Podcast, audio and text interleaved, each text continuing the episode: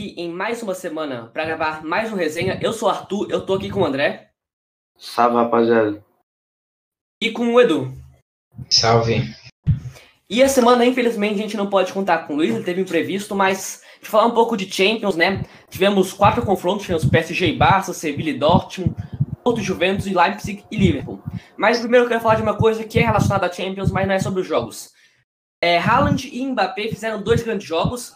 O Mbappé fez três gols e eu pergunto para você, Edu, você acha que essa foi a maior atuação do Mbappé na carreira? Acho que sim, que normalmente quando o Neymar faltava lá para os jogos, se machucava, ele normalmente não jogava muito bem, como foi jogos contra o Real Madrid em 2017, se não me engano, e 2018 contra o Manchester United. É isso? Tô certo ou tô falando alguma besteira? Não, tá certo, tá certo. A virada do United já é no Parque dos Príncipes, com o United todo desfalcado. É. E a lesão do, Real, do, Neymar no jogo de ida contra o Real Madrid, acho que 2017 ou 2018. Beleza. É, eu acho que ele sempre sumia nesses jogos mais importantes. É, quando eu precisava dele, porque o Neymar não estava no time. Ele somente foi protagonista do time mesmo quando ele jogava mais no Mônaco, onde ele era a estrela principal. E na França também eu não acho que ele era a estrela principal do time, apesar de ser um dos principais daquele time campeão do mundo. E eu acho que ele finalmente conseguiu brilhar como o principal jogador do PSG nesse jogo, com a ausência do Neymar. E talvez a gente comece a, a gente comece a ver mais o Neymar, o Mbappé brilhando e o Neymar ficando um pouco de lado, quem sabe. Você, André, você acha que essa foi a maior atuação da carreira do Mbappé? Todos os jogos que eu já vi dele, provavelmente esse foi o melhor. Ele jogou muito bem mesmo. É, mudou o rumo do jogo, principalmente quando assim, entrou no. Entrou não, né? Jogou no segundo tempo, jogou uma bola muito boa. É, o Mbappé tem muita qualidade, eu acho que sim, ele pode continuar mantendo, se ele se focar, ele consegue com certeza manter esse bom ritmo que ele tá tendo de jogo. É, eu discordo de vocês, eu acho que a maior atuação do Mbappé foi na Copa do Mundo contra a Argentina, 4 a 3 Porque, querendo ou não, é uma competição com um peso muito maior. E é um jogo único, né? ele tinha que fazer. Eu, é, mesmo nesse, nessa atuação contra o Barcelona, ele chamou mais responsabilidade, o jogo foi mais focado nele. Eu acho que na contra a Argentina ele foi mais pontual e decidiu o jogo. Ah, era um jogo que a Argentina podia passar da França e nos momentos mais difíceis ele foi lá e conseguiu fazer os gols no momento mais aperto. Enquanto nesse jogo o PSG teve sempre à frente, mesmo no início, quando o, teve o gol de pênalti, né, Edu? Certo? Certo. É, teve gol de pênalti, mas o PSG continuou melhor que o jogo. O Barcelona não teve muitas grandes chances e todo o jogo foi voltado em Mbappé. Ele conseguiu provar o seu verdadeiro talento. E eu boto outra pergunta para você, André. Se tivesse que contratar hoje, se é presidente do Real Madrid, você contrata Mbappé ou Haaland? E por quê? Eu prefiro o Mbappé, mas é mais por um gosto peculiar mesmo. Eu acho que o Real Madrid já tem um centroavante muito bom que é o Benzema. Eu acho que por enquanto, por enquanto, eles não estão uma necessidade muito grande de substituir ele. Então eu ia Mbappé para colocar ele jogar na ponta, porque desde o Cristiano mas Ronaldo... atualmente é centroavante, André. Ele também está jogando centroavante. É, mas dá pra, eu acho melhor ele na ponta. Eu gosto de, jogar, de, de ele jogando na ponta, ele joga nos dois. Mas também, é, mas... eu gosto de centroavante, mas dá pra colocar ele na ponta. O Haaland não faz sentido hoje, porque hoje eu tentaria o Mbappé, deixar ele na ponta direita, ou na ponta esquerda, tanto faz, vai ser na ponta direita. Mais ou menos como ele jogou na França. Não, na França ele não jogou na ponta. Ele jogou, não lembro. Jogou assim, ele joga na ponta, ele joga na ponta. É, Griezmann na ponta direita, Giroud de centroavante e Mbappé na ponta esquerda. É, então eu gosto dele mais jogando como um ponta. É, então acho que seria mais seria melhor para o Real Madrid. Eu acho uma contratação mais inteligente, por enquanto. Você, Edu? Não acho um jogador melhor. Eu acho, o Haaland, eu acho o Haaland um pouco melhor, porque, como eu falei até agora, o Mbappé são momentos excessivos e o Haaland é mais novo que o Mbappé e já a estrela principal do seu time, do Borussia Dortmund, que praticamente, na minha opinião, carrega esse time horroroso nas costas. E o Mbappé ainda não é a estrela principal do PSG e o PSG ainda tem um time muito melhor que o do Borussia Dortmund E o Haaland ainda consegue ter números melhores que o do Mbappé. Então, eu contrataria o Haaland. Assim, questão de longo prazo, você acha que quem tem mais potencial no futuro, Haaland ou Mbappé? Eu acho o Haaland, porque eu achei, como eu disse, eu acho ele muito mais decisivo, decisivo acho que ele tem muito potencial para ser um ótimo centroavante. Eu acho que diferente do Mbappé, é, como as pessoas podem achar ele mais habilidoso por causa do drible e da velocidade, mas o Haaland, para mim, ele é muito mais jogador que o Mbappé. É, o Mbappé ele teve um início muito bom, né? Aquela época do Mônaco, na Champions 16, 17, que ele levou o time até as semifinais e todo mundo encheu os brilhos dos olhos da imprensa e dos próprios jogadores também. E desde então ele teve uma Copa do Mundo muito boa, mas como você falou, ele some nos grandes momentos. Mas acho que hoje eu contrataria o Mbappé, eu acho que ele é o jovem com mais promissor. O Haaland surgiu recentemente, tem um ótimo promissor, é, tem um ótimo futuro, é um, já é muito promissor também, mas eu vejo que o Mbappé tem, um, tem uma carreira muito melhor, eu acho ele mais versátil que o Haaland. O Haaland é aquele cara de uma bola só, botou a bola nele é gol, mas o Mbappé, ele tem mais, ele consegue buscar o jogo mais, armar o jogo, uma função talvez que o Neymar faz, ele pode exercer, não do mesmo jeito, mas ele é um jogador mais versátil. Claro que os dois no meu time seria muito melhor, mas hoje eu contrataria o PSG. É, e o PSG é contra o Barcelona do Messi, e tanto Messi contra o Cristiano Ronaldo, os times deles perderam. E André, você acha que eles não, com essa idade que eles estão, você acha que eles não têm mais futebol para conseguir carregar um time fraco nas costas para ir para fases mais agudas, quartas, oitavas, até quartas, semis ou até final da Champions? Você acha que acabou o gás dele de carregar o time sozinho nas costas? São mais um, um, jogador bom? Eles conseguem, sim, eles, eles conseguem. Mas é uma chance difícil. Acho que o, a Juventus tem totalmente chance de converter esse resultado fora, ou em casa. É, mas o, a situação por mais está difícil. O time do, do Barcelona tem uns muito interessantes, só que não vai jogando bem. É, mas ele ainda tem capacidade sim, mas eles precisam de minimamente um time bom.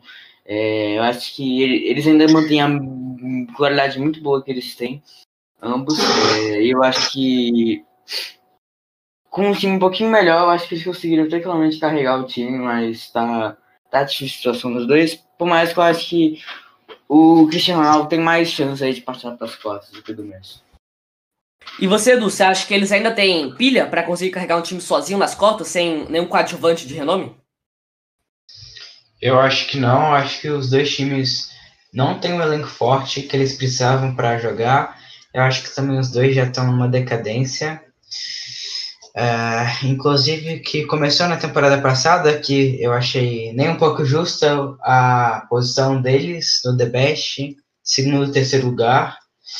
Eu acho que eles não mereciam estar lá, apesar dos números, que sempre são bons. Eu não acho que eles mereciam. Eu acho que cada vez estão fazendo temporadas pior. E provavelmente, na minha opinião, os dois vão ser eliminados agora nas oitavas de final. Você acha então que o gol que o Chiesa fez no final do jogo contra, a Ju, contra o Porto, você acha que não vai ser o suficiente? Você acha que o Porto vai conseguir é, segurar o resultado no jogo de volta? Eu acho, eu acho a Juventus time muito fraco. E eu acho que o Porto, apesar de ter nomes piores que a Juventus, é muito mais organizado. E agora vai fechar a casinha jogando contra-ataque. Eu acho que o Porto tem muita chance de passar. É mesmo a Juventus dominando o jogo, assim, por ter peças melhores. O Cristiano deu uma subida no jogo, né? Parece que ele não conseguiu puxar a responsabilidade e o Porto atacou a Juventus nos momentos principais. Você acha que vai acontecer isso no jogo da volta, André? Você acha que a Juventus ainda tem chance de passar? O que, é que você espera para o jogo da volta? Acho que elas têm, realmente têm muita chance. O time tem mais qualidade, como vocês falaram. Mas eu, o Porto consegue também tranquilamente manter esse resultado aí, jogar no contra-ataque conseguir assim, a classificação. Eu acho que são duas possibilidades totalmente possíveis, né? É, que podem realmente acontecer, é bem 50-50, mas o, o Cristiano Ronaldo é um jogador muito decisivo, então acho que talvez ele consiga assim reverter esse resultado e garantir a classificação pra, da Juventus. Outro time que também sofreu um gol na final, né? No finalzinho do jogo, o Borussia Dortmund estava ganhando de 3 a 1 Toma um gol bobo até de bola parada. E eu vendo o jogo, eu tive a, eu tive o feeling que tanto o Porto quanto o Dortmund vão ser eliminados por conta desse golzinho no final. E eu vou com você, Edu. Você tá comigo? Você acha que esse gol que o Dortmund toma para o Sevilha diminuir a diferença vai custar vaga no jogo da volta? Eu não acho que vai custar vaga, eu ainda acho que o Borussia passa. Mas pode dar uma emoção a mais o jogo, porque eu acho que o jogo vai ficar muito mais parelho desse jeito, porque o Dortmund não pode ficar muito confortável, porque não é um resultado tão que deixa uma folga tão grande assim. E eu acho que vai dar muito mais emoção no jogo, mas eu acho que Borussia continua passando. É, com certeza, se tivesse público no Signal Iduna Park, ia fazer muita diferença. Mas com esse golzinho, ainda tem uma chama pro Sevilha passar, André? Você ainda vê esperança nisso? Ou você acha que o hum. Dortmund já tá com a vaga garantida? É, é muito difícil para eles conseguirem a vaga por, pelo fato de ter três gols aí fora de casa, né? Então, isso pesa muito, mas ainda não é impossível, dois golzinhos ali, eles se classificam.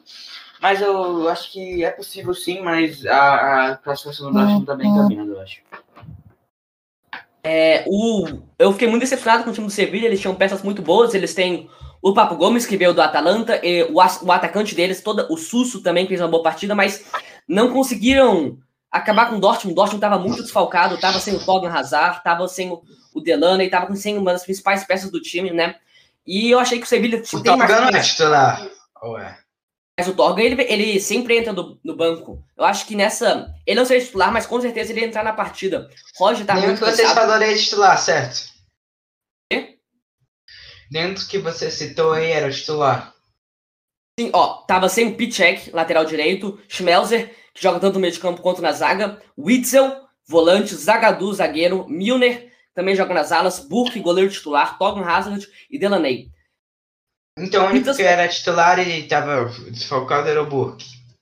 Burke, o Witzel também tá jogando titular e o Pichek tá jogando lateral direita. E ah. é, Delaney, Hazard e Munier sempre estão na rotação do time, são nomes muito importantes.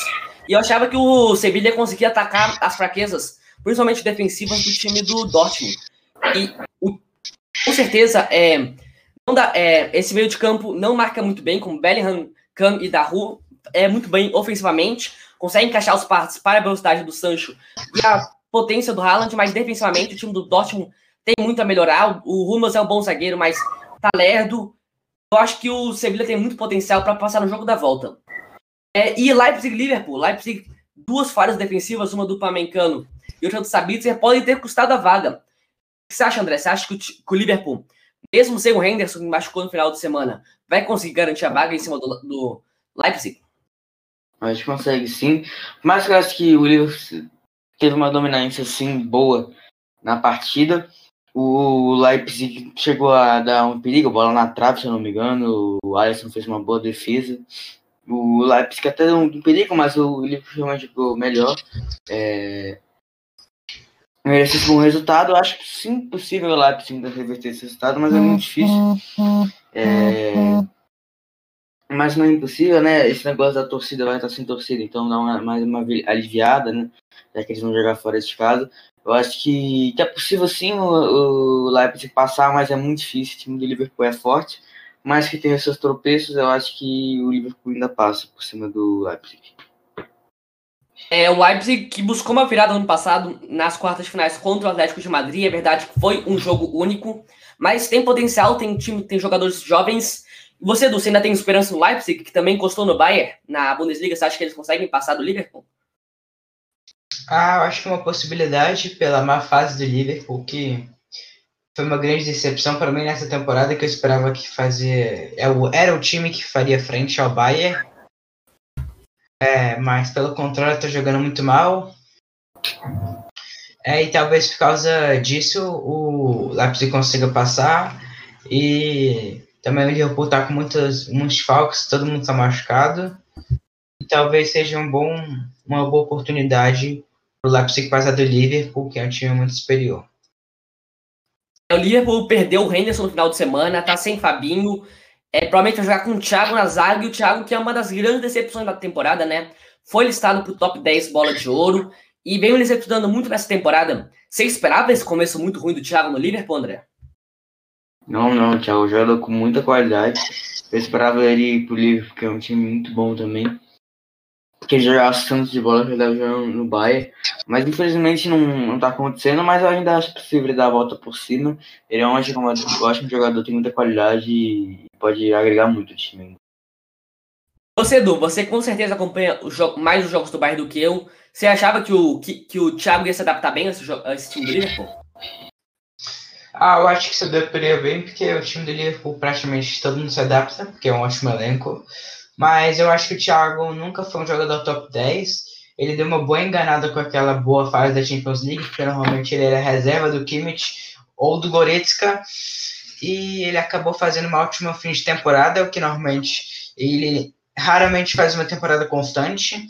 Ele teve ótimas temporadas, eu acho que, se não me engano, com aquele.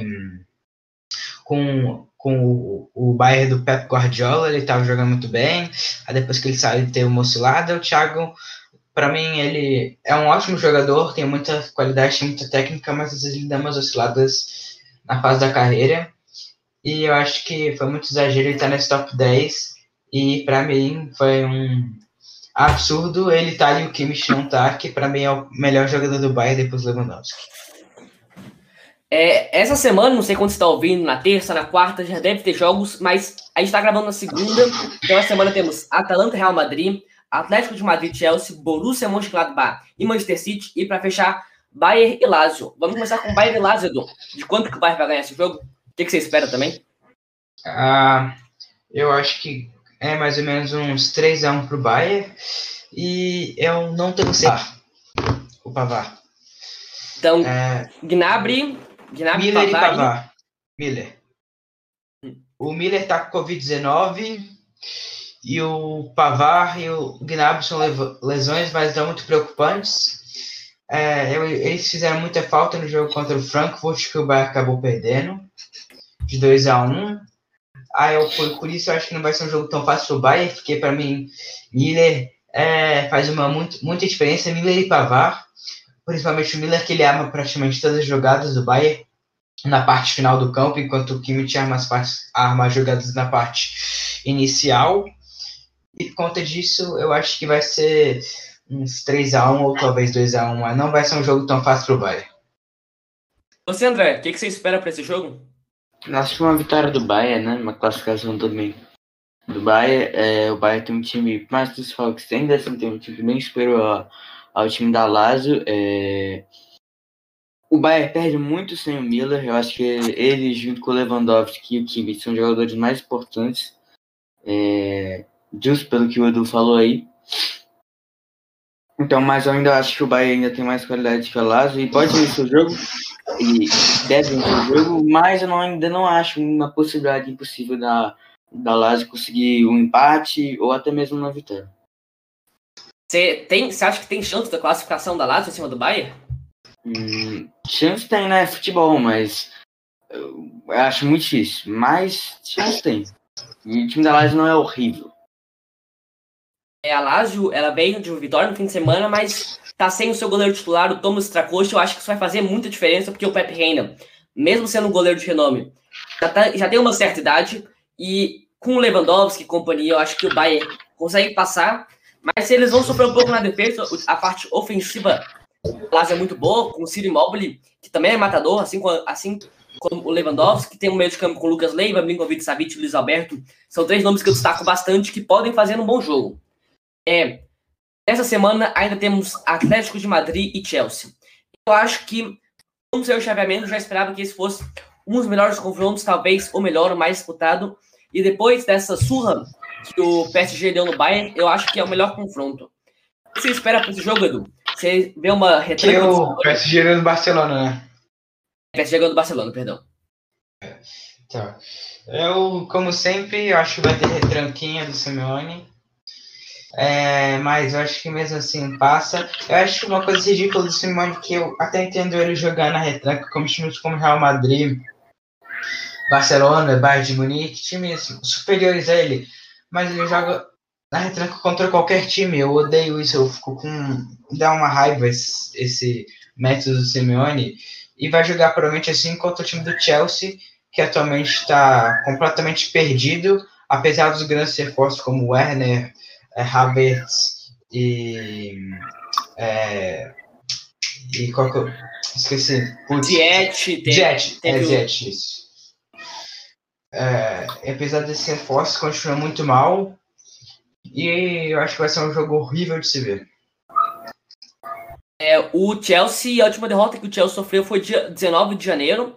Desde então teve troca de técnico, o Lampard saiu, o Lampard estava fazendo um péssimo trabalho. Já entrou o Thomas Tuchel e veio de empate nesse fim de semana, sem grandes desfalques importantes. Em compensação, o Atlético tem alguns nomes. Tá sem José, José Jimenez, que é zagueiro titular, Héctor Herrera, Carrasco, Trippier e lateral da Croácia, que eu não me arrisco dizer o nome. Foi muito bem na Copa do Mundo. É, mas provavelmente vai ser uma, uma retranca. O Simeone é o estilo de jogo dele. E assim que ele ganhou jogos, assim que ele chegou na final em 2016. E agora com João Félix e Soares, é uma ótima dupla. Vão ter oito pessoas, para oito, sete pessoas para correr por eles. Então, eu acho que é o certo do time do Atlético fazer. Tem ótimas pessoas no ataque e dá para compensar a defesa. Fora que todo mundo já é treinado, todo mundo já está um certo tempo no clube. Já sabe como é que é o estilo do Simeone. E o Chelsea vem pronto para enfrentar essa retranca, né? O que, que você espera, André? Você acha que vai dar Atlético de Madrid ou Chelsea? Eu acho que o Atlético, o Atlético vem melhor que o Chelsea, por mais que não esteja tão bem, eu acho que realmente vai ser retranca e eu acho que não sei se seria uma boa opção, não. O, Simeone, o, Simeone, o time do Simeone é tão bom quanto o do Chelsea, mas os reforços, eu acho que o time tem muita qualidade. É, mas eu acho que o Atlético passa assim, com a sua retranca básica.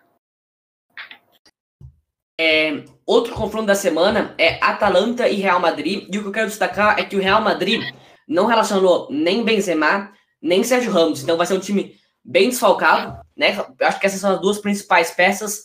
Talvez estão entre as cinco principais, se não forem as duas principais.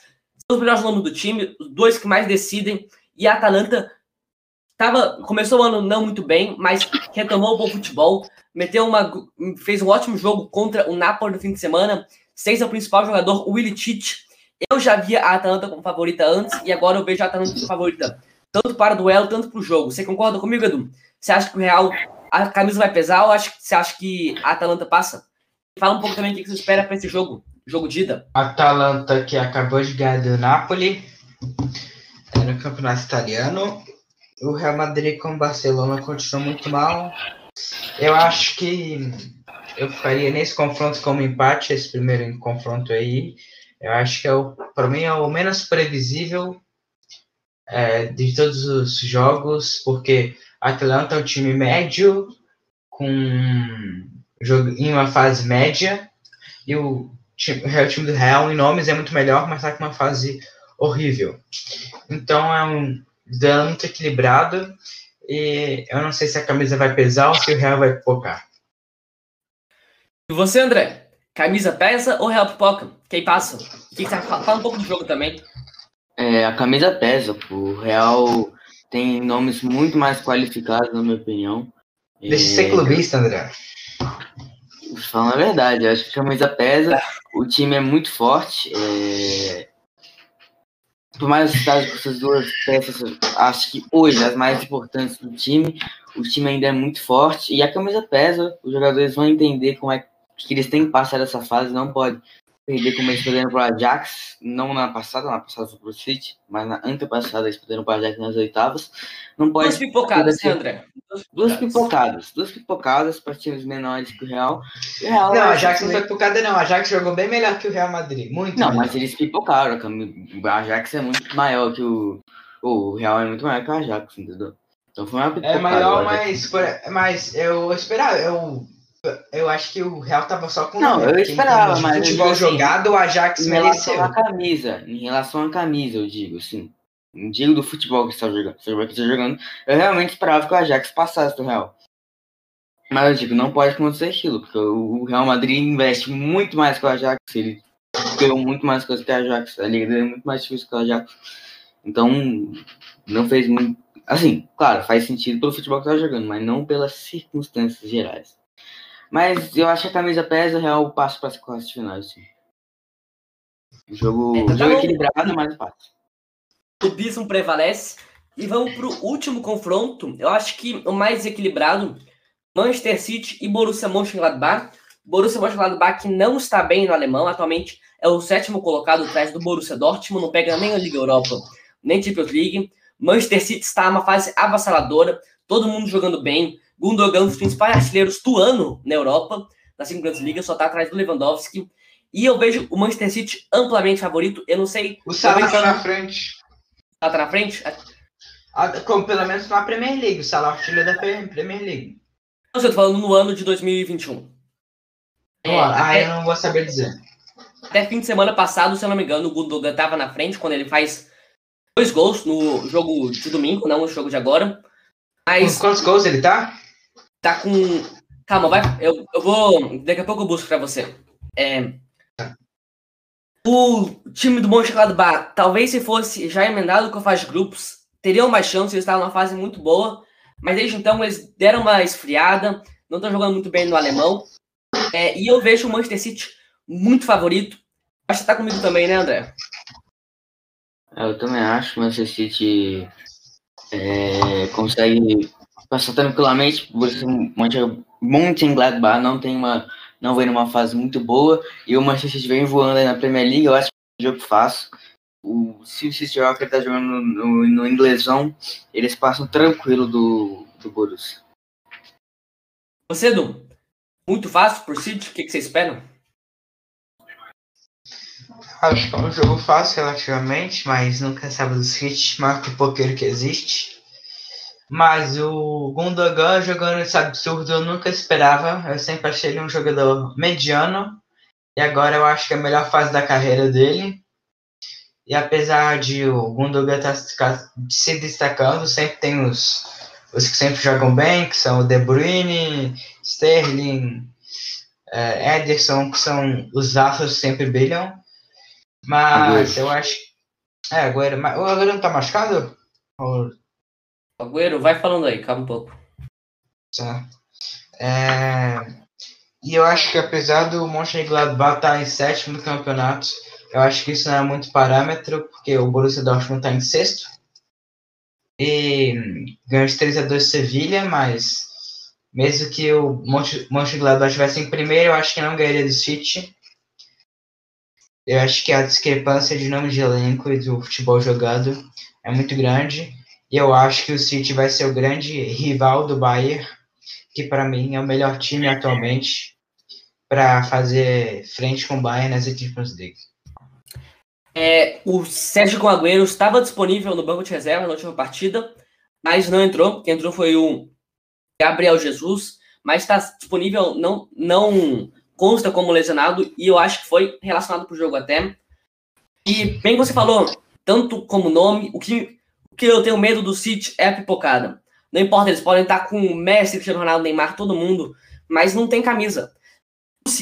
Tem alguns clubes, eu acho que a camisa não pesa.